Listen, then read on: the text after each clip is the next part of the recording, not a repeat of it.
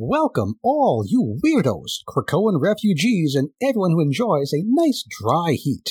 Even in these dark days, we remain the mutant member of your Weird Science podcast family. I am your host, Jason, broadcasting from an undisclosed location deep in the Morlock tunnels. And back with me once again is our pal Ruben. So, hey, Ruben, how the heck are you? Good to see you again. Good. I'm doing pretty well. I'm back from the future. Oh, the, the future is that a spoiler? Is that where these go to?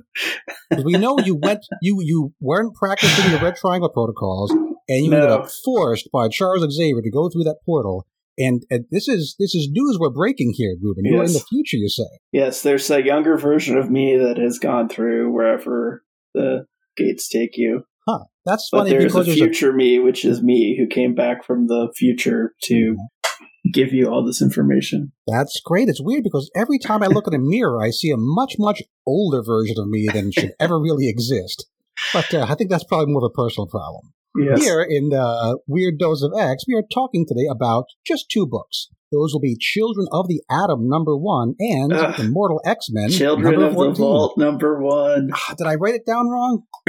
uh, well, Jim can decide whether or not I have it wrong in my notes and everything. Jim can decide whether to edit that out or to leave it in. Let's try it again. The problem is one of those books is terrible, and one of them is potentially terrible, but I love. okay, so I'm going to try that again, and we'll, listeners will have to fit, find out for themselves which one ends up in the, the final file.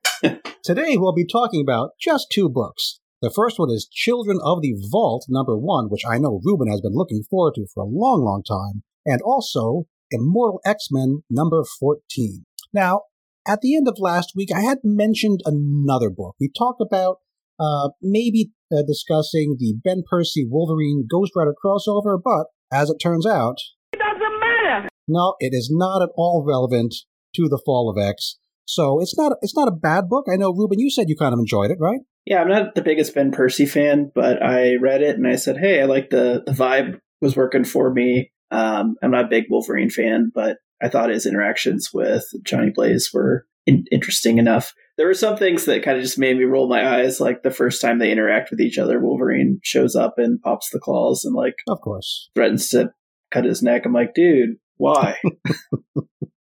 he's he's not an easygoing West Coast kind of guy. That Logan. No, he's that asshole friend that has like a handgun that just likes to point at you. like, hey, oh, how's wow. it going?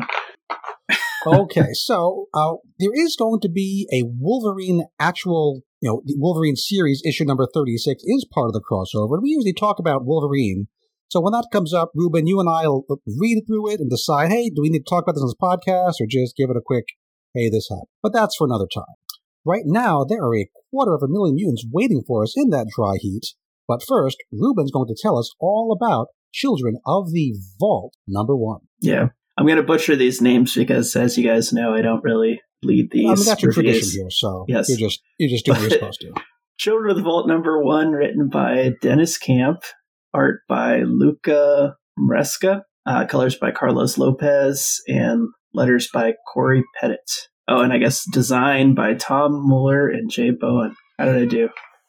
That sounded about as well as I would do it. So, uh, yeah, that's good. So now the, the cover was actually pretty cool here.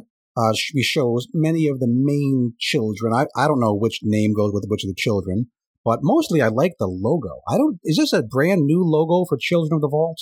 I think so. I mean, they've never had like their own solo story, so sure. it has this kind of brassy, bronzy, like a bank vault look to it, which I think yep. is kind of cool. Yep. And one thing I'll say here is I haven't been the biggest fan of the more recent character designs for the children. So I was happy that halfway through this issue, they jump into the vault and come out looking cooler. Oh, neat. I don't think I uh, picked up on that. Very cool. So um, I think people that have listened to this podcast know I love the Children of the Vault and their idea of them. I think they're really cool as a um, foil to the X Men. You know, they're basically post humans. So they're not really machines and they're not really mutants, but they're adversaries. And the backstory for these characters is basically there were some environmentalists in the 60s in Ecuador that decided that humanity was like not responding to climate change fast enough to actually save humanity. And so, in order to reach a place where we had solutions, they created this sort of like time displaced um, base where you could go inside and experience, you know, many thousands of years in basically an hour, Mm. and you come out. And so the children are these these people that went in and they've been evolved by this vault multiple times, and they come out and they're not really looking at you know the prior versions. They're not really looking to save humanity. They come out sort of prematurely, and they're like, okay, because I think they were going to come out after everything went to hell and just kind of deal with the apocalypse and survive. Wow, but they, they came out kind of half baked. Yeah, half baked. And so they decide to like basically speed it up, you know, to wipe out humanity and then, you know, they Ah, okay. Bring their society out. so anyways, they get defeated and then I think they have been in and out periodically um, since their kind of first appearance and there have been different sort of takes on them. Um, more, most recently, I think we had the stories with um, Laura Kinney and Synch and who else was it? Um, another one of those mutants went in to the vault to infiltrate it, and they came out because. And oh, I guess just just very recently, yeah. Yeah, we yeah. Saw that. Yeah, Yeah. and then we saw that it was Forge who trapped a few of those who had gone out of the vault. He trapped them in these Black Mercy style Krakoan pods that made them dream a dream that they had won when actually they were stuck in a damn pod. But then at the Hellfire Gala, you know, as you may recall, things went kind of poorly for Krakoa there. And I guess when all the mutants leave Krakoa, then Krakoa can't rely on their power anymore to keep things going. And that means all the little outposts of Krakoa that run off that energy just stop working. No, no backup batteries on any of these things. Yeah. We haven't had a great explanation for that, but I think in Immortal they talk about it a bit too, where they're saying that Krakoa is going dormant. And Mhm. so I can imagine the life support systems or whatever you need to run these dream machines would kind of shut down. But long story short, the kind of strike force of the children, you know, wakes up and they're pissed off and they come out of their their dream pods and um Serafina, who is now sort of the leader of the little team, she has this power where she can talk to all machines. She's like a technopath, I guess. She's the silvery Mercury looking one, right? Yes, yeah. Um, previously, she did not look like that. She was more of like this, um, like weird techno goth person that had like Mhm. cords that could plug into machines. Kind of. and I, I do see on page 18 when they come back out again, she does look, she does look different again. Is that more Yeah. like her traditional appearance? Yeah, it's a little closer to it. She's actually wearing clothes in that one, which is nice, and she's Yes. got hair. She almost looks like a, a gray version of Storm in that picture. Yeah, yeah. I think it's a lot cooler. Uh, anyway, so she, she, you know, they break out. They're all pissed, and they're like, you know, I can't believe those mutants did this to us. Blah blah blah. And then the machines talk to her, and she realizes that the mutants kind of got their ass kicked. and so, yeah, they put it together pretty quickly what happened to them. They're, they can't yeah. get anything past them for too long, those children. yeah, they're pretty, they're pretty sophisticated. So, uh, and I guess I'm gonna, just, I'm not really gonna go in chronological order here. I'm just gonna kind of do your shtick of, you know, following threads. That's how we do it. Yep. Yeah. So, you know, they come out and realize they don't actually have to fight the mutants. And so I guess they're moving, they go back into the vault. They're like, hey, we need to report, you know, to the vault and tell them what happened. The people right. in the vault, right? Just these, these five of them. Serafina, Capitan, Pharaoh, Luz, possibly Luz, and Atomo. I think are kind of our main children characters here. Yeah, they were outside the vault. Now they go back in to say, hey, this is this is what the mutants did to us.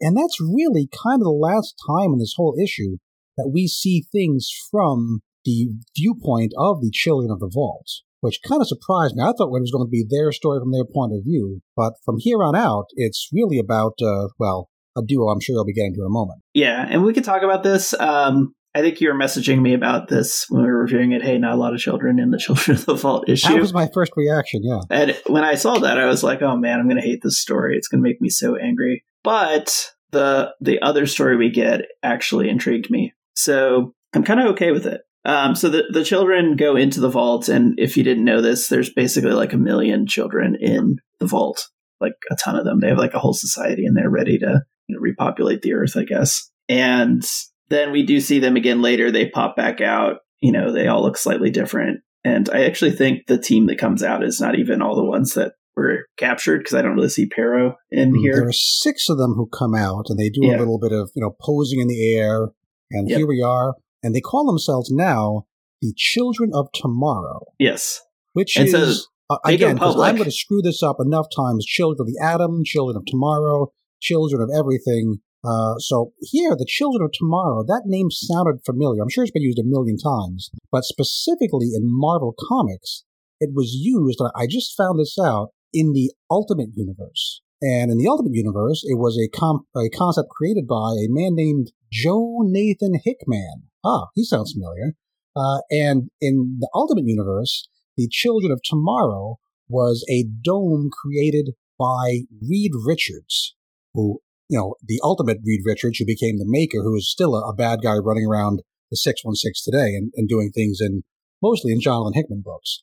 So he created this dome that he called, you know, for his group called the Children of Tomorrow. And he went inside it with his group, and 900 years passed inside the dome when five minutes passed outside the dome. So I guess the the maker did go through a process a lot like the the children of the vault. So yep. it So seems children. it seems important that uh, there's this callback to this Jonathan Hickman concept, especially since Hickman is referenced again later on in a data page. So Yeah. the writer here, Deniz Camp, clearly has read up on his Hickman. And so they, they come out and they basically go public and say, hey, we're the children of tomorrow. You know, here's our backstory, right? And I guess they're giving this is a nice opportunity for Deniz to go through and tell people if you don't know anything about these characters, here's their backstory. Um, and it's their they, backstory, but it's a very I don't know if it's I'd call it a sanitized backstory, but it's presented in a very very positive way. yeah, Uh, so they come here- out and they, they talk about being altruistic. Yes, exactly. We're here to save you from your ecological disaster that you're creating.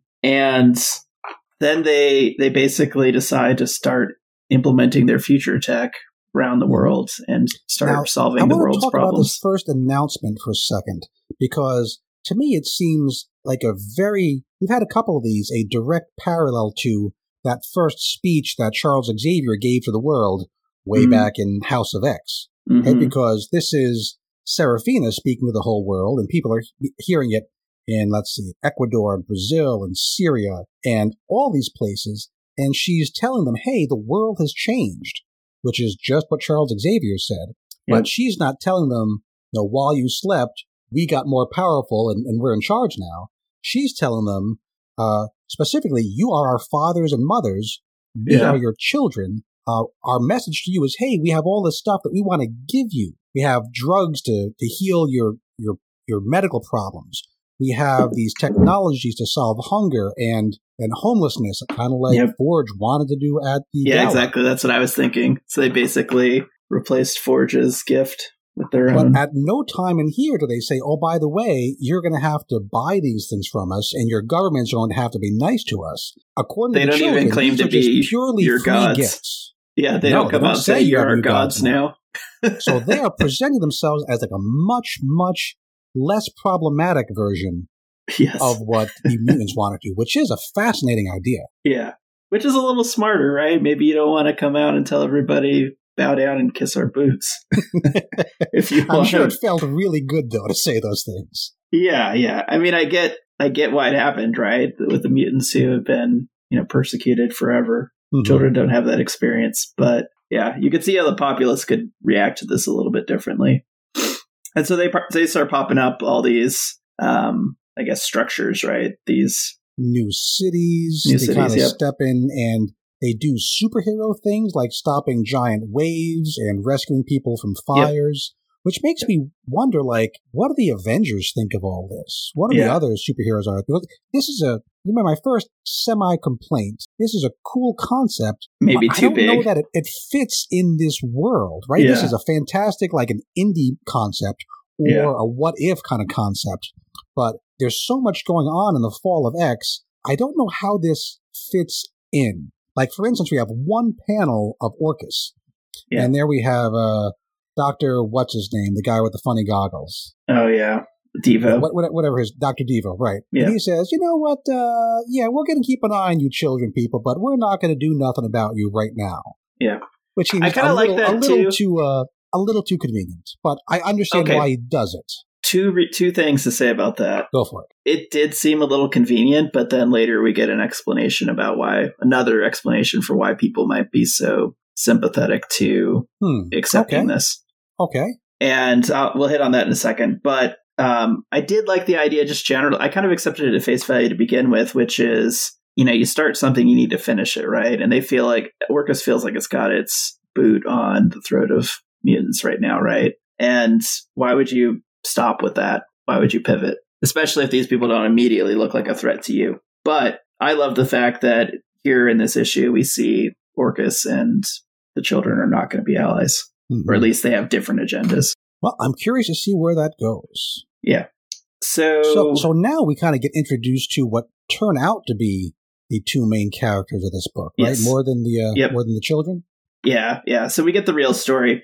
I, I guess maybe what I'll do is um, I'll hit on the before we get to that. I'll hit on the part that I really didn't like. So we get a quick little interlude in southern Chile with this new human who's what Rodrigo Munoz. Munoz. Munoz, yeah. And I don't understand this part. So he's basically in some lithium fields and he sees how crappy it is and how unhealthy it is.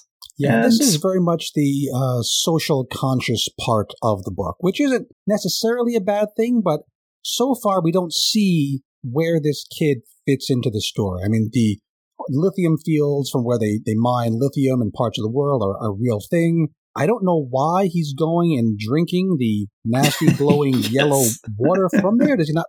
I mean, it could be that there is no other water. I don't know, but it's not really yeah. set up. Yeah, but I, I felt like this idea, part was a little weak the way it was handled, and the best I can get from this is that the children are un- so the mutants when they you know burst forth and said we're in charge now. They very much dealt with governments and corporations mm. and people at the top of the ladder and the children at least seem to be trying to present themselves as going directly to the most needy people in the world and elevating them. So I think he's yeah. supposed to be like a single person we can say, oh, he really is, you know, one of the most downtrodden of the downtrodden. And he might be our point of view for how these people are being helped by the children. But we don't yeah. we don't see that play out very much in this issue. I'm sure we'll see him again in future issues. I hope so because yeah, I just it's three pages and then a weird like heavy-handed social commentary, and I'm just like, okay, I don't necessarily need this. It but, is a cool splash page where you see him there in that lithium field with the yellow water, and then this giant floating city that I assume must be the children just flying over his head, the past and the future. So, anyways, then back to the main, the main real core story. So we basically, and this is a little weird, and we can talk about this in a second. We we just cut to a old cable captured by Orchis in some underground research facility without an arm, kind of being tortured. And he talks about how he he was surprised by Orchis on his base and captured on his own ship. We're told yeah. in the narration boxes, which narration boxes shouldn't lie to us, right? A character might speak an untruth out loud, yeah. but if we're being told something in a narration box, we have to take that as you know until there's a retcon, God's honest truth. Yes. So yeah, we, we see an old Cable. So when you see Cable being who's been captured by Orchis, we think, oh hey, we just saw that happen. It was in yeah. X Men number uh, whatever it was, right before the gala. It's like we 24. saw him. We saw him go into an Orchis base in the Arctic, and he looked much younger then, and that's where he got captured. Yes. So here you could say, well, he's been tortured, he's been doing these mental things, maybe he ages up, but that in combination of this different story about how he got captured, and well, I mean, there's there's two possibilities, right? The first possibility is it's just a, an editorial mistake. Somebody wasn't reading something, somebody didn't fix something, somebody didn't tell the artist the right thing. Yes. And we've got a mistake. That's Forget the theory it. that Ruben is going with. That's Ruben's that, theory. Yes. We've seen other times when, like in uh, X of Swords, it, Kid mm. Cable was the cable that was around at the time. And we randomly see this like splash page of mutants fighting, and you get the old cable drawn in, and I was like, "What the hell?" An Amazing Spider-Man right now. They couldn't decide on the name of one of Mary Jane's pretend children, and they had to retcon it as, "Oh, that was the nickname somebody used," even though it wasn't any kind of. It's really funny. So the other yeah. possibility here, if it's not just a mistake, is we have two cables floating around, which is yeah. certainly possible. He's a time traveler. We could have a yes. dozen of them. Even back then, in that other X Men number 24, it was, uh, Moira was worried about, oh, we can't kill this cable. That'll just kill, that'll just call in more cables to come get us. So the possibility of multiple cables is very live. And so I'm thinking maybe there's another younger cable still, still in Orchis custody. Yeah. So maybe, maybe we'll get two cables and a bishop floating around this. Yes. Which I'm okay with, right? It's kind of a freaky, fun. weird idea, but I'm okay with it. And it's it's Cable and Bishop time travelers. They've done yes. weirder things. Yes. And it would maybe, I mean, I've in the back of my mind had this sneaking question of what happened to Kid Cable, right? Because he basically just, he was there, realized that he couldn't take on Strife on his own, called back the older Cable, I guess stopped himself from killing that older Cable. Right. And then said, You're more experienced and able to deal with Strife better than me. I'm going to peace out. And yeah, just kind of disappeared into his own future so that he could become the other cable in yes. some whatever time loop situation. Yeah, and then the younger one came back to try to stop the the Gala, but mm-hmm. was captured. So I guess so this one got captured is, too. Yeah, whoever this cable is, he definitely he's about to bust out himself. They say they can only keep him there for like three days. Yeah, which again, three days, maybe religious reference. I don't know. But before yeah. he can even break out himself, we have yeah, this Bishop whole violent in. attack, and Bishop yeah. comes in. And I guess Bishop has take, been taken out, you know, Orchis base after Orchis base, all on his lonesome. Yes. And he gets to this one, and he gets a partner in Cable. Yes. And the two of them run off. Yeah. So a little bit later, and this will be out of order storytelling, but basically they say that from the time of the gala, he has been kind of living on the run, you know, sleeping in alleys, and mm-hmm. he's identified like 1700 Orchis bases. Some and he's got a list. Number, yeah. yeah. he's got a list and he's going to take them all out. But then he sees like the children announcement, realizes that he can't really take on Orchis and while the children are around and a problem and knows that he can't take on the children on his own. And then I guess he somehow, I guess during one of these raids, he must have realized they've captured Cable and yeah, I mean, maybe I can, can break him out. that story ourselves. I mean, we saw him doing the red triangle thing in the gala issue. I guess he didn't end up hooking up with those other people like Synch and Laura and Shadowcat and that group who's now in the Morlock tunnels. So he's off. He went off on his own somewhere. And you can imagine, you know, you, you, you break up one Orchis place, you get some of their data, say, oh, they've got cable over here. Yeah, I, I can see how those dots connect. Yeah.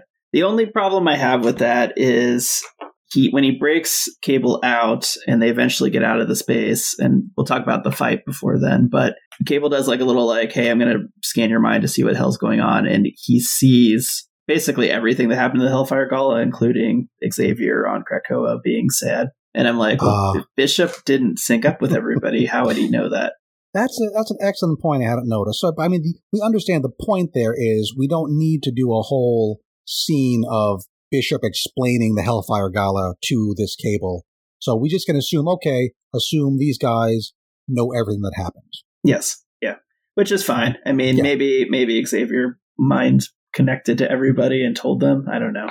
But anyway, it kind of irks me. But yeah, so back in the base, they, they break out. They're like sort of shocked and they're like, why would you rescue me? You know, like, and it is a big deal. So I'm going to do a quick little aside. Like, here's the convoluted history of these characters. So they're both they're both time travelers, right? Sure. So Bishop is from a timeline that's like 80 years in the future, and in that timeline, Xavier had been assassinated by um, a traitor within the X Men, mm-hmm. and, and Cable is just to remind people in that timeline the son of Cy- uh, Cyclops and Jean Grey, and he's been sent into the future because he has this techno organic virus that they can only control in the future. So yeah. that's why he's there. Yeah. So I think Cable's further than, than Bishop, but Bishop is so 80 years in the future. He's basically lives in a refugee camp and at some, and basically he lived there because there was some mutant that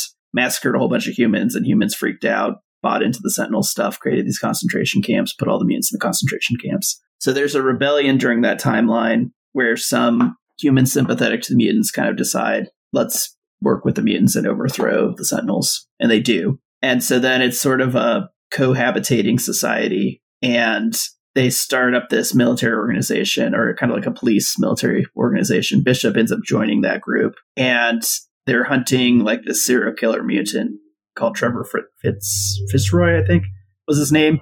Um, and that guy goes back into the past, which is our current time. Well, the 90s timeline for the X Men, and Bishop follows him mm-hmm. to hmm. hunt, you know, this serial killer guy in the past. And so in the 90s, he has some kind of like early conflict with with Cable. So at first, um, Bishop is because he knows about Xavier getting assassinated, right, in his timeline. Sure. He's like, I'm going to protect, I'm going to stay in the past and protect Bishop, or sorry, protect Xavier. And Xavier gets shot by who he thinks is Cable, but it's actually Strife, right? Because Strife is the clone of Cable. Right. And so then And he goes is, after. This, by the way, is a, a John Burns storyline in the early 90s, Uncanny. Yep. Yeah, so he goes after the original Cable. They get in this huge fight, right?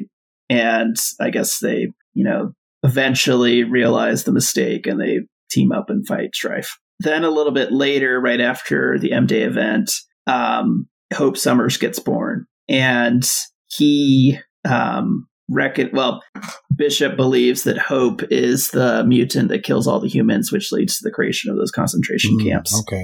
And, And, so, Cable, of course, is famously like a father figure to her. well, no, this is where that happens. right. so- I mean, she- this, so she, so as I recall, Cable like takes Hope, the baby, Yes, and kind of runs off here and there correct. time even to protect her. Yes, yes, because in Cable's future, which is I think is further than Bishop's future, there was and a a there was a timeline. Yep. in a different timeline. There was a mutant savior that saves humanity and the mutants, and he believes that Hope Exodus's is that. view of Hope. Yes. Yes, yeah, exactly the same as Exodus. So Bishop tries to take her out to prevent his timeline from becoming reality, and then Cable tries to save her to save the the Messiah. Right. Mm. So there's been multiple storylines where these guys are always at Yes. odds. So yeah, it's so kind of run off crazy. into the future, and Mhm. like in for a while in like the 2000s, Bishop becomes a bad guy. He kills like millions of people trying to get to Hope, and he's like totally crazed because he's like, well, none of this matters because if she's Huh. dead, the, these people won't exist. This timeline won't really be a timeline. Wow. And uh, eventually, Cable like manages to strand Bishop in like the super future, and then right before HoX PoX, they both came back. And I guess they just decided to have a ceasefire. It's kind of weird, but essentially, um, Hope Hope tries to kill Bishop because now she's grown up, right? And then he Sure. shows back up, but he apologizes for what he was doing, and I guess decides she's not the one, or who knows. But in any event, they're all they're all sort of in a tense alliance, but they've been on different teams, like sort of nonstop, you know, always Hmm. staying away from each other So, because they clearly each other. It's almost like a high concept 1980s buddy movie to have, you know, oh, you know, this wacky, you know, super conservative guy and this wacky super liberal guy, and they have to work together. But in this case, it's these two time traveling enemies who try to kill each other through multiple timelines are, are forced by these events to work together, which is a, a kind, kind of nifty concept. Yeah, exactly. And even during the Civil War, they were on different sides, which was interesting. Bishop was on the like Mhm. pro registration side, and Cable was on the Secret Avengers side. So they always Okay, have them so- at odds. these two guys are working together now, and they they end up Yeah. walking through uh, Hell's Kitchen, New York City. I don't see any Daredevil sightings. Well, I, But, before uh, we get to there, okay. quickly, as they're escaping, there is another scene where we see uh, mutants doing some pretty rough stuff to work as people. Very Kitty Pryde esque. So Cable like mind whammies a whole goon squad into thinking they're like secret Oh, yeah. mutants, and they yeah, that was part part of the escape. Yeah, it makes makes Yes. the uh yeah makes the goon think they're actually. It actually reminds me mostly of the oh I'm going to say her name wrong again Firestar oh yeah where yep where she wasn't an Orchis turncoat, but they made everyone think she was. Where these goons were not really working for Krakoa, but Cable makes them think that they've been sleep raging for Krakoa the whole time, which is again, again, you can tell that Deniz Campier has read a whole lot of the Krakoan era and is taking little bits of it and putting kind of half twists on, it, which is fun. So then, then they get outside and they jump on a motorbike, and then Cable tells Bishop where like one of his secret stockpile bases is, and they go there, and Cable gets a new arm and new gear, very reminiscent to his Rob Liefeld's original look, but sort of modernized. Rob Liefeld, very controversial in the Slack these days. I don't, I'm So not had taking a particular it. side, but Yes. uh, Rob Liefeld, yeah, big uh, big cable guy, not the creator of cable, but written a lot of cable stuff. So yeah, so they end up here in this safe house, which is the front of it looks like a florist called Dayspring, which I don't know a whole lot about cable, but I know that's like a last name he's used and kind of an alias. So that's a little wink, wink, cable little bit there. And of course, behind it, it looks like a super techno time traveling Batcave situation. So they get all cleaned up there and they, they talk about what's going on with these children. And uh, Cable sees something weird going on in Bishop's mind. And this is the other, like, super high concept Grant Morrison part of the issue that I, I'm not going to say I dislike it, but when, when big metafictional, metafictional Grant Morrison stuff pops up, I get a little nervous because that stuff can go wrong in a hurry. Yeah, so you have to handle this, this, You have to handle this well, or it could be terrible. But the, I, I, I felt like he did a good job here, and this is why I'm probably more positive on this issue than you. So basically, Bishop's like, "Hey, there's something weird with the children." And he's like, "What? What are you talking about?" And he's like, I kind of trust them. And he's like, okay, well, don't you believe in change, right? And you know, they go into the vaults and come out. You know, maybe they're not so power hungry as they were last time we fought them, which I thought, one, that's really cool, right? Like maybe they actually could come out and not be the same villains they were, right? Mm-hmm. Sure. They get evolved, right? They've got a million years since the last time we saw them. And they all look it different, does make right? sense. Maybe they will turn out to be, you know, actually trying to help. Yeah. Which I think would be a totally crazy twist, right?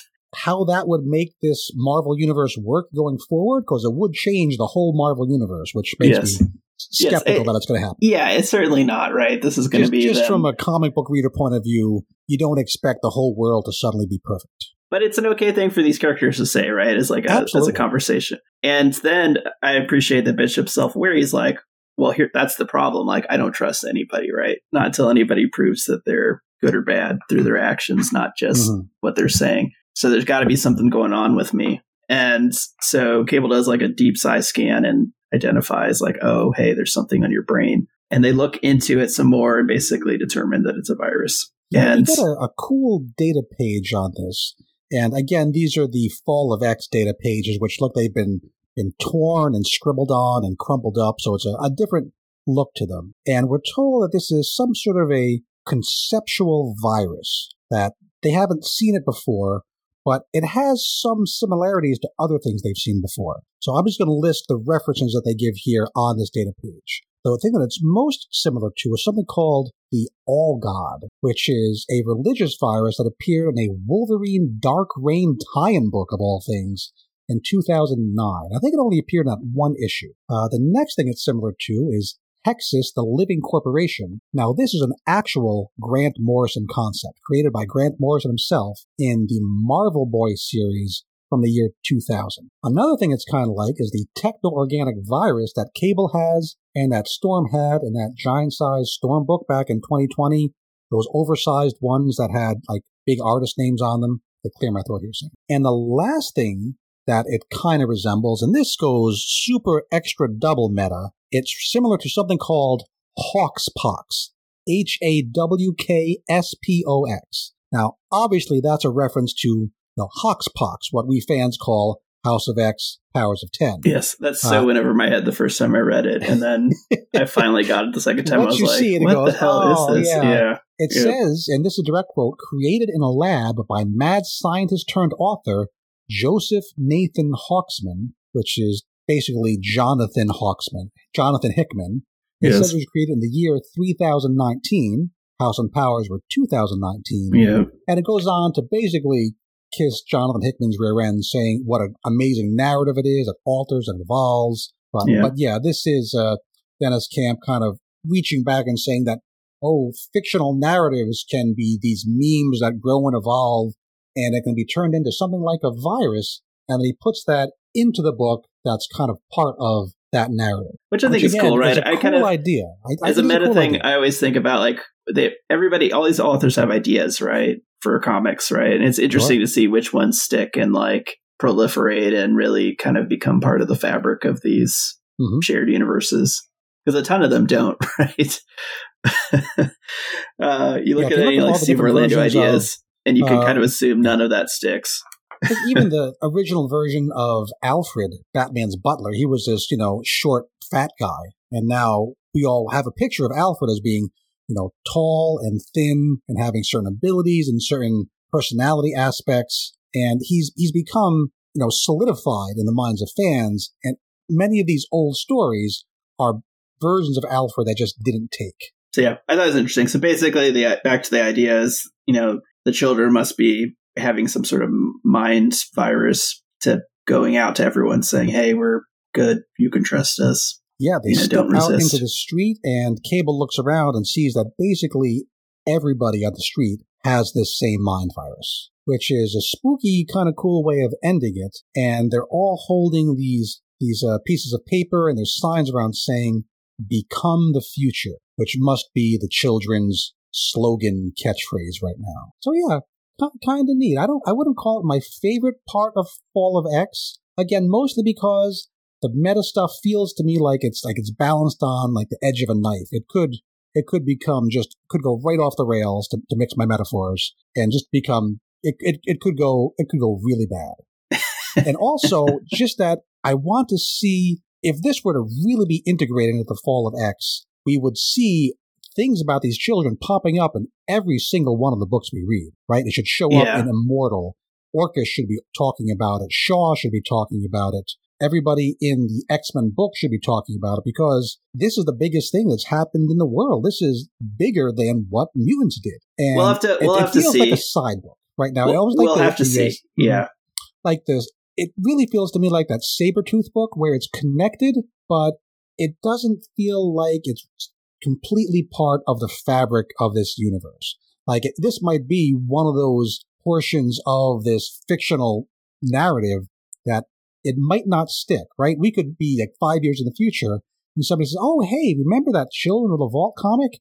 Oh yeah, I guess that was a thing. It never really went anywhere. That, that could happen. Whereas the other things feel like they're part of the main thrust and it'd be really hard for like the Hellfire Gala to not matter in five years. Where something like this, it might matter. It, it might just be a, you know, a, a side thing that people have forgotten about. I But, don't yeah, think all right. they'll they'll permanently solve world hunger through this.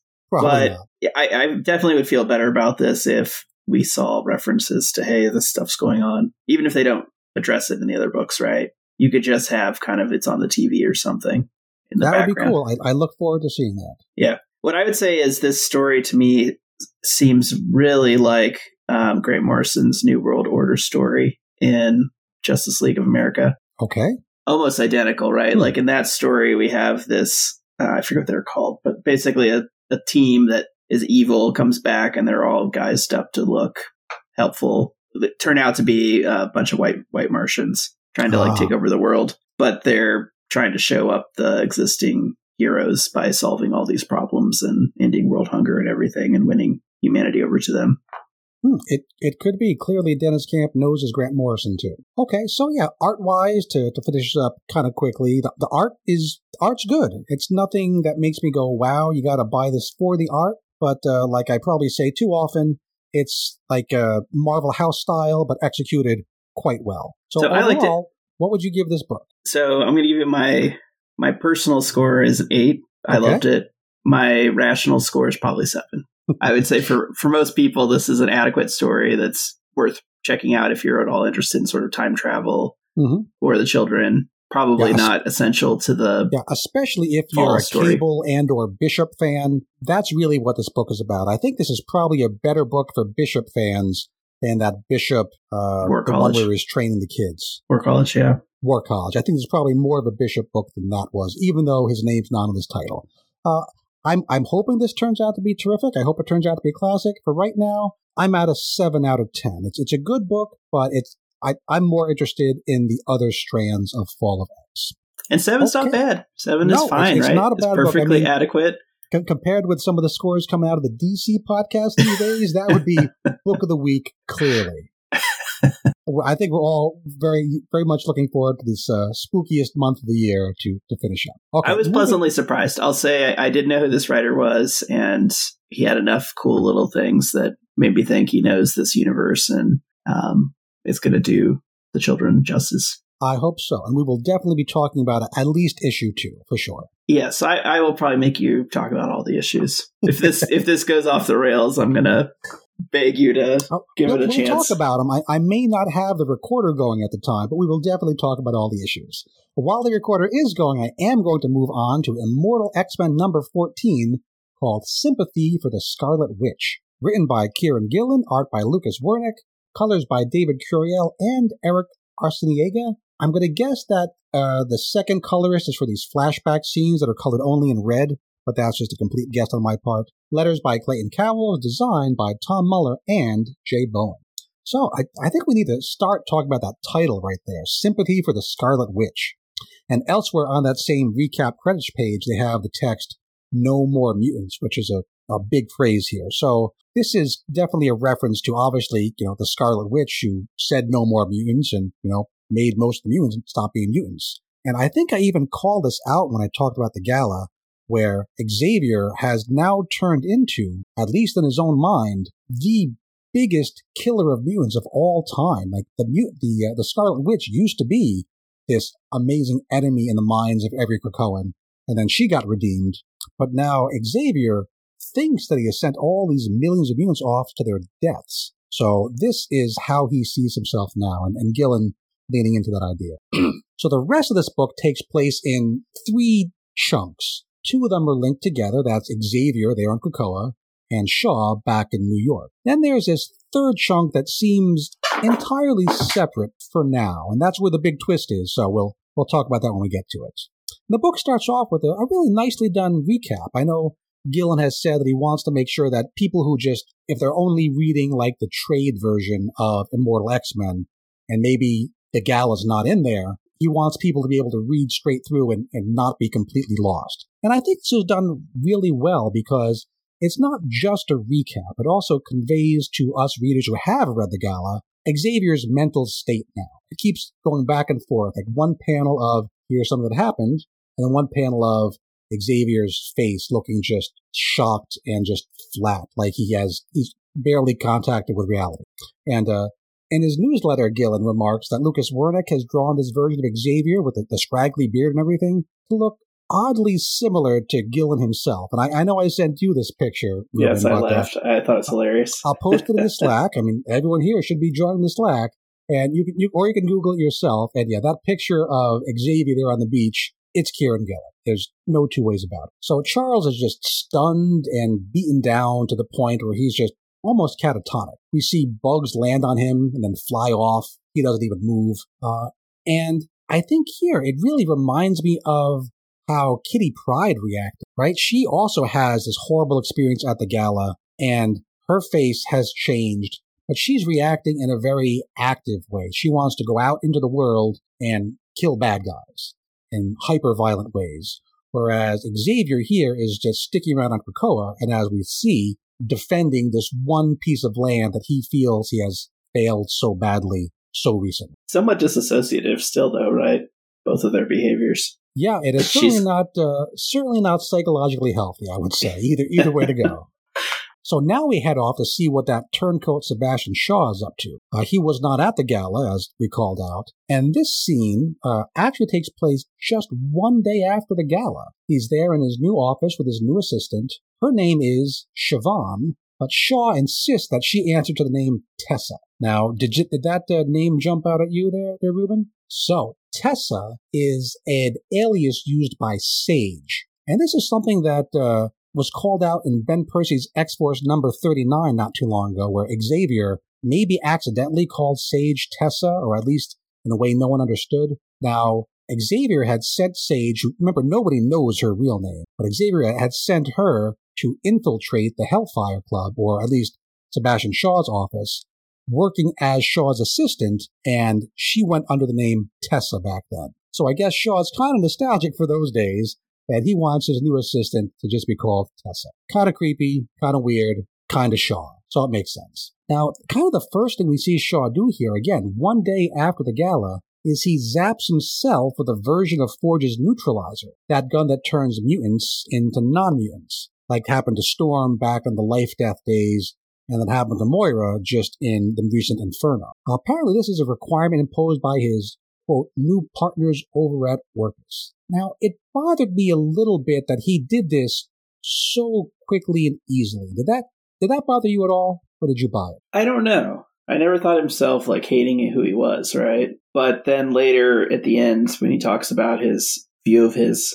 you know, powers, quote unquote, being his business acumen, maybe he just doesn't care about his mutant powers that much. I can see it not being a core part of his identity, but I'm surprised that Shaw would give up any advantage without like a clear remuneration, right? He seems to put so much trust here in Orchis, trust in uh, Mother Righteous, who he made the deal with, that he just zaps his power away in a way that, as far as we know, cannot be undone, especially now there's no more mutant resurrection to just bring it back. So he just, he, he gives away this advantage, I, I think, too easily. And also, I'm wondering, is this the very same neutralizer that was used on Moira? And if so, how did Orchis get it? And if, if they can just make these things, why didn't they just zap everyone on Krakoa with neutralizers?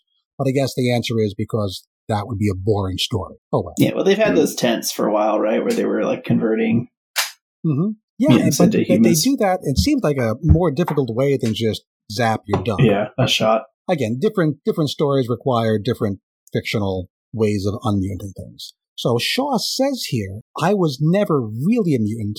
I just had a mutant gene. And now analyzing that one line could open up all sorts of cans of worms about identity, ethnicity, group loyalty. I think I'm going to leave that alone for now because that's just a whole political thing that I think everyone can think about on their own, but it is a, a pretty deep concept. I will remind everyone that Shaw's investments back in the day did help build the original Sentinels. So him being a mutant against mutants is not a new thing. So at this point, Shaw asks his new assistant, Oh, by the way, how much richer am I now? Again, I think he would do this before zapping himself. Uh, remember, in Immortal number 11, he made this deal with Brother Righteous saying, Krakoa is rich. If it goes down, I want it all. I want to own Krakoa. So now he thinks that with all the mutants gone, he should own all of Krakoa's financial holdings too. And apparently that's not what happened. So he's pissed off. Monkey paw. yep. He runs off to the basement of the Hellfire Club uh, he does that spell thing with the blood and the candles and the pentagram to summon forth Mother Righteous. Exactly why a clone of Nathaniel, what's his name's wife should be summonable like a demon, I don't know what's up with that, but that could be interesting. But anyway, she does get summoned forth, or at least she chooses to come forth, and she explains that, yeah, sure, Shaw, you own the island. Presumably that's the Pacific Island, not the Atlantic one that she has stowed away in her handbag. Uh, but he does he doesn't own the financial stuff, and she taunts him for being such a dumbass as to, to make a deal with a storyteller like he had never read a fairy tale before. She also points out that he broke the quote magic circle of the Quiet Council, which again I don't really buy because at the point where Shaw made his deal, the Quiet Council was already thoroughly screwed up. Right? Just think of poor Colossus. This was not a solid circle of people that, that he was the first person to step out of line. Anyway, Shaw then gets his ass kicked right out of the Hellfire Club because it seems it's been purchased from whom I don't know, but it was purchased by one Wilson Fisk, otherwise known as the Kingpin. So I gotta ask, when do you think Wilson Fisk made this purchase? We are at the day after the gala. Did Fisk just move that fast, or had he been preparing this even before the gala? What what do you think? I think they're trying to tie this into Fisk's new alliance with Krakoa because of what he witnessed at the gala. So I think they're saying it's just maybe his first maneuver against Orchis, but it is the timing is a little bit of a stretch. It is, but I can buy it. The idea of Fisk as an ally of the mutants is a really nifty idea, and I I hope it, it goes some cool place. Yeah. Underworld also, versus these, Underworld. These goons who throw Fisk out of the Hellfire Club, do you recognize them? They're wearing an odd outfit. These white face coverings, these purpley blue spandex with the the red down the front and around the neck. Ooh, what what kind of goons are these? Yeah, they look familiar, but I don't I don't know who they are. I think are they the are they called it something dogs? Um, anyways, I think they're like anti mutant Oh, the, the something dogs. We saw them in one of the before the fall one shots. Yeah. Think it's them? Uh, maybe. I don't know. Anybody out there listening who, can, who recognizes who these goons are, what their uniform is here on page 13 of Immortal X-Men number 14, please let us know because I, I got nothing. So at this point, Emma pops into Shaw's head for a moment. She's doing a lot of psychic projections all over the place these days. Uh, she's just like taunting for being such a jerk and such a dumbass.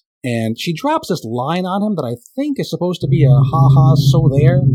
The line is, I did it for the children, you did it for sense. S E N T S. am I missing a connection somewhere? Because that line just kind of falls flat for me. But maybe maybe I just don't know what she's talking about. What did she do for the children that's parallel to what Shaw did for money? Anything?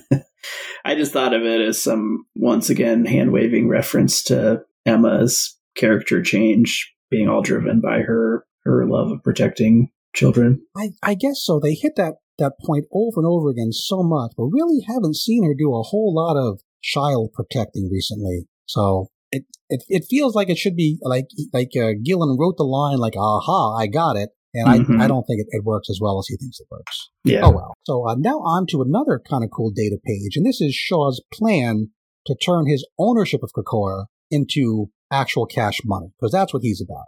He's got uh, four stages here, starting with stage zero, sec- secure control of the island. He says he wants to surround it with Stark sentinels. Now, what is Shaw's relationship with Orchis right now? Will they just give him these giant Stark sentinels to control his island? I'm actually curious. I don't know what his relationship is with Orchis. Yeah, is he part of Orchis or not? Sort of unclear. Because they used him, but I don't know that he's all that useful to them anymore. So they might just kick him to the curb and say, we're not giving you any stuff. You take care of your own problem. I'm sure we'll see more of that going forward. Stage one will be to secure various parts of the island, the top priority being the external gate, because Selene wants the external gate, and Shaw says, quote, we keep Selene happy. He's definitely beholden to her. He seems like the junior partner in their little partnership. And the external gate, of course, is made from the bones of externals, Selene being one of the externals it's a big deal for her. After stage one is stage two to make sure the island stays asleep. Because if the island wakes up, it's not going to be very happy about any of this, and that would be bad. Uh, stage three is to turn the island into a factory. So I guess he wants it awake enough to do things, but not like consciously awake. Kind of like a, a coma situation as a metaphor, maybe. Mm-hmm. So yeah, I, I wonder. I mean, Again, I wonder if the events of Children of the Vault are going to factor into Shaw's plan here, because probably most of the stuff he would use Krakoa to make, the Children of the Vault, aka Children of Tomorrow, are just given away for free anyway, so the bottom just dropped out of that market. We jump ahead to X weeks later, which I'm getting a little tired of in these boxes, but I think we're going to have that for a while. We're X weeks later on Shaw's yacht. And the first thing we learn is that Shaw is a very, very hairy man. Oh my goodness. Uh, I'd say zoom in on this, but it's it's not very pretty. Uh, he he almost looks like he could he could cosplay as a shirtless Logan, maybe kind of too tall. But uh, mm-hmm. they're probably if you want to say who are the hairiest men in uh, on Krakoa back when there was a Krakoa, it would have to be Logan and Shaw. They're they're just hirsute gentlemen. Uh, also on this yacht are uh, some hired soldier types and new Tessa, and also that aforementioned uh, I just lost her name. Selene, yes. And Selene just kind of hanging out, sitting in the sun, but also really covered up. She doesn't want to, she likes to be pale, I think. She's doing the goth. Yep. And as Tessa, aka Siobhan, says that, yeah, we're still working on step zero here. The soldiers you send to take over the island keep running away. And soldier guy in the back says, yeah, we do, people do that because they say the place is, quote, teeming with monsters and we'll soon learn what those monsters are. So we jump back to Charles being sad on the beach, which is his favorite thing to do. He's having another one of these psychic chats with Emma. Now, in a, a CBR interview, Kieron Gillen says that he's using Emma in this arc as a quote, telepathic Jiminy Cricket, which is a weird thing to connect Emma to, but that's what he says he's using her as, and intentionally keeping her off panel. And he also refers to these telepathic chaps as a hyper WhatsApp. Like it's just a, a chat room, but all you know, psychic realm. Mm-hmm. Emma's trying to convince Charles that all those missing mutants, hey, they might not all be dead, right? Because Charles is just, he's so sure he just killed everybody. And while this chat's going on, Charles senses some other minds nearby. It's, it's a group of these, these goons, like the one on Shaw's yacht.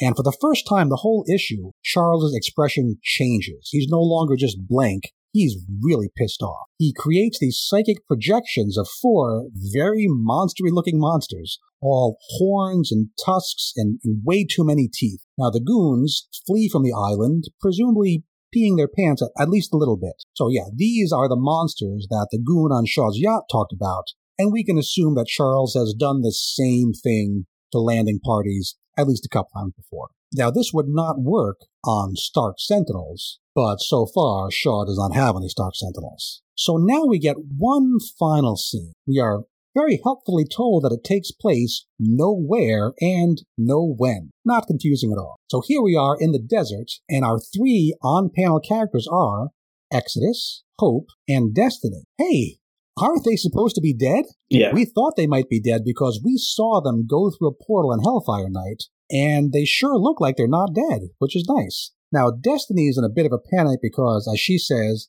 I can't see. Now, Hope here, she must have hit her head on a rock or something because she goes stupid for a moment and reminds Destiny, hey, you're blind, remember? Of course you can't see. Thanks, Hope. No shit. Okay, Destiny, of course, means that she can't see the future. Uh, there's nothing but a white space, she says, presumably that same blinding white nothing that she spoke of in Immortal number 13 before the gala. So whatever happened to her, she can't see the future anymore. We thought it might be because she was going to be dead, Yeah. but now we, we don't know why, but it's it's some other reason. So what did what did you think of this little interaction while I take a little sip of my tea? I actually liked it. I like that they're quickly sort of clarifying that most of the mutants are not dead. And I, I didn't need that to linger like indefinitely. You know, you could see Right. them dragging this out forever. And keeps the story going a lot faster. And I think It it's more intriguing trying to guess like where the heck are they? And I like the the setting. It doesn't seem like a safe place, right? They're in a horrible desert.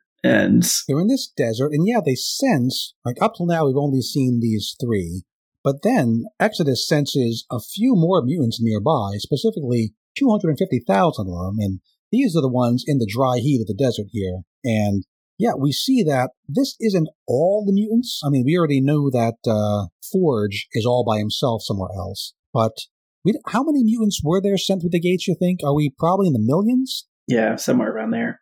Anyway, And way they- more than 250,000. So I guess we're supposed to think that they've just been kind of scattered to multiple places. We see this group of them here in the desert, and I don't think we see any like main character named X-Men types other than Exodus, Hope, and Destiny. It's kind of these, you know, your civilian mutants. And they specifically say the five aren't the other members of the five aren't here. Correct. And that's And- interesting because Exodus had shoved all of the five through the portal. Right. They went through together, so it's not even that this gate goes to point A and that goes to point B. People who went through the same gate are not in the same place. So again, we don't know what's up with the gates, but something something weird happened. I do So- want to share too Mhm. your your observation about Forge. Yes, we know he's missing, but we also thought he knew the red triangle technique. but somehow he's missing. That's true. He doesn't remember going through the gate, does he? So, So there's some multiple weird stuff levels going of on. weirdness is going on. Yeah. So Exodus finds himself in a desert with a bunch of lost people, and he remembers what his name is, and then he decides, hey, I'm just going to be Moses, Yeah. right? He decides he's going to lead his people. He says, listen to me, mutants. We will survive the desert. I will lead you to the promised land. Trust me. I've been here. I can do this. You're my people. Follow me. Did And this then, offend uh, you or or did you buy it? I, I wouldn't go as far as offended, but again, when Kieron Gillen does his religious references, they're not very subtle, right? He's, he, I, I get the idea that he knows surfaces of things, and I think someone who was really understood either Judaism or Christianity or just the Book of Exodus in general would have been a, a little more subtle about this. Where I guess you could say, arguing the other side, hey, Exodus is not a subtle character. That's not what he does. He's a brute force. He sees this opportunity to play this role and he plays it to the hilt without any subtlety. So I, I, I could go that way, but I, I do hope that, again, this is another way where just like metafictional things can go bad very quickly, religious metaphors can go bad very quickly, and I, I hope it doesn't. He's powered But- by belief too, right? So getting everyone to buy into him as mutant Moses, An excellent give him point. some powers. Yeah, I, I hope we don't see, you know, commandments and a golden Yeah. calf and a pillar Yeah. of fire and a pillar of cloud. I, I thought I hope we I don't go too far there. this level of you know nodding to religious similarities was okay, but it could definitely go into the offensive territory. if he Yeah. goes up and, and sees a burning bush, I yeah, will. I, I'm, I'm reminded will of that, that famous line in Seinfeld where a, a dentist converts to Judaism so he can tell Jewish jokes. And Jerry says, I'm not offended as a Jew, I'm offended as a comedian. If anything, I'm slightly on the edge of being offended as a comic book reader, just because as a storyline, this could go lame. I'm not offended as as a religious person. Put it that way. But I would say in like a in a survival situation, having somebody step up and take charge is always helpful, right? Yeah, and like you said, I'm super glad to see we're not going to let the the are they all dead question linger any further. They're not yeah. dead. They're just in various strange places, and here's one big chunk of them, and Exodus is putting himself in charge of keeping them alive and presumably trying to get them hooked back up with everybody else and get them back home, which I guess that's going to take place in this book. We've, we've seen other storylines break out into their own little mini series, but I think that the, the story of this quarter million mutants led by Exodus, I think that's going to be a main storyline for the next few issues at least of Kieron Gillen's Immortal. Now, on the villain side, I, I really do want to see what becomes of Shaw. He's tried to play both sides, and he thought he had played it just right. He thought he was on top of the world, and he's gotten what he wanted, and it's not what he wanted, which is a fun place for him to be. So I'm I'm looking forward to seeing how he tries to maneuver in this new world where he realizes, oh, he's kind of on the bottom again. Uh, I, I'm curious to find out what Selene wants. I really don't understand her character at all. She shows up and wants people to tell her how important she is, but I don't know what she really wants other than the external gate. So I'm, I'm hoping her character gets kind of fleshed out. Yeah, I, I think really all the externals see, are dead, and I don't know if she wants to bring them back. Well, externals kind of bring themselves back. Isn't that a thing? I guess maybe it takes a little while. Like, she would have brought herself back eventually if Mother Righteous hadn't done it, but I guess the other externals are still currently dead. So maybe, maybe that'll be her thing. She wants to get him back. I'm, I'm really curious to see what goes on with Wilson Fisk.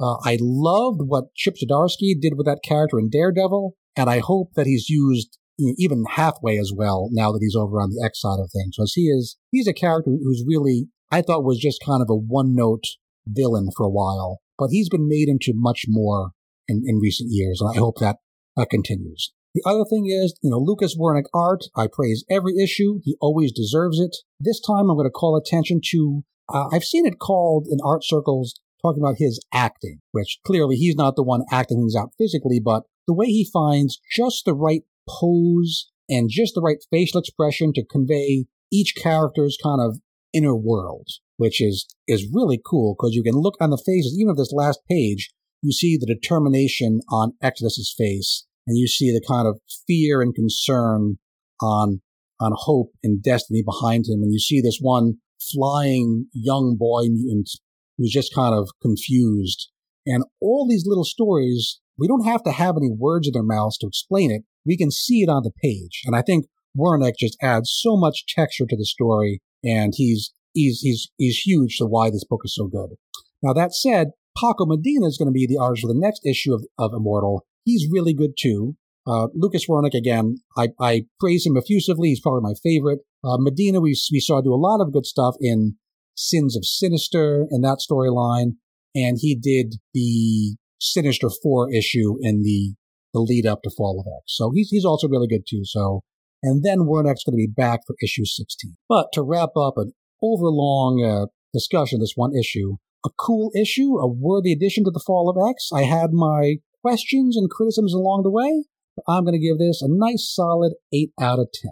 How about you? Yeah, I'm to I'm to put it more at a 7.5 for me. There were a lot of things okay. that did kind of irk me, but there's a lot that's really interesting here. Mm-hmm. And it does set up more stories and made me happy to think that Immortal could go on for a little bit longer. I was afraid this would be like, oh, this is the end of the Immortal storyline. Yeah, that's true. We, we thought Gillen might be wrapping things up, but this sure seems like he is setting the scene for at least a you know a, a good solid arc before anything comes to a close, which is nice because you know we like his writing. Okay, before we talk about next week, I have a suggested viewing for all you listeners. I just happened to watch the movie Akira the other night, which it's you know it was out in 1988, and I think I'm an anime guy, so somehow I had had never gotten around to, to watching it. It is one of the most famous anime movies ever, but you know, better late than never. And it turned out to be no, first off, even more epic than I expected. The I knew it was all about motorcycle gangs and just watching them in this dystopian future, drive around and fight. And just the look of the animation is super high end, super top notch.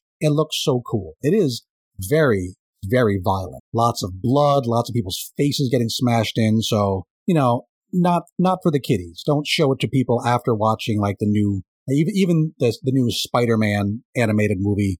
This is way beyond that in terms of violence. But if you're a grown up and you like cool animation, Akira is really good. And also, it has kind of an X Men vibe. Uh, some of the characters have these abilities that I was not expecting going in. So, if you're an X Men fan or an animation fan, you can stream Akira currently on Hulu or rent it or find it various other places. Now, Ruben, we might say for suggested reading, you could talk about uh, it was that uh, that Grant Morrison. You call it was it New World Order JLA? Yes. Yep.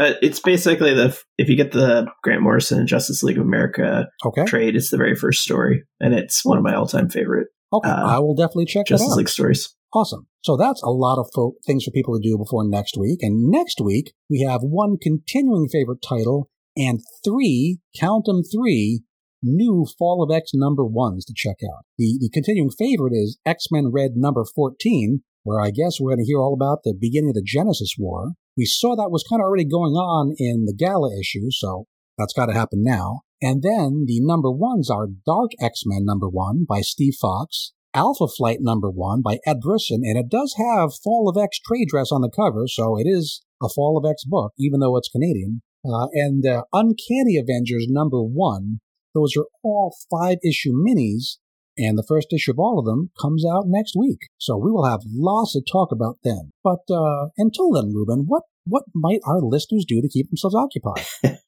well, they can do what I'm going to do, which is read more X Men comics, and in particular, I'm going to try to speed read the Messiah Complex and Messiah War storylines because those are kind of gaps in my knowledge, and I'm going to see how bad Bishop became. Fantastic. Read those books, watch some anime, and read more X Men.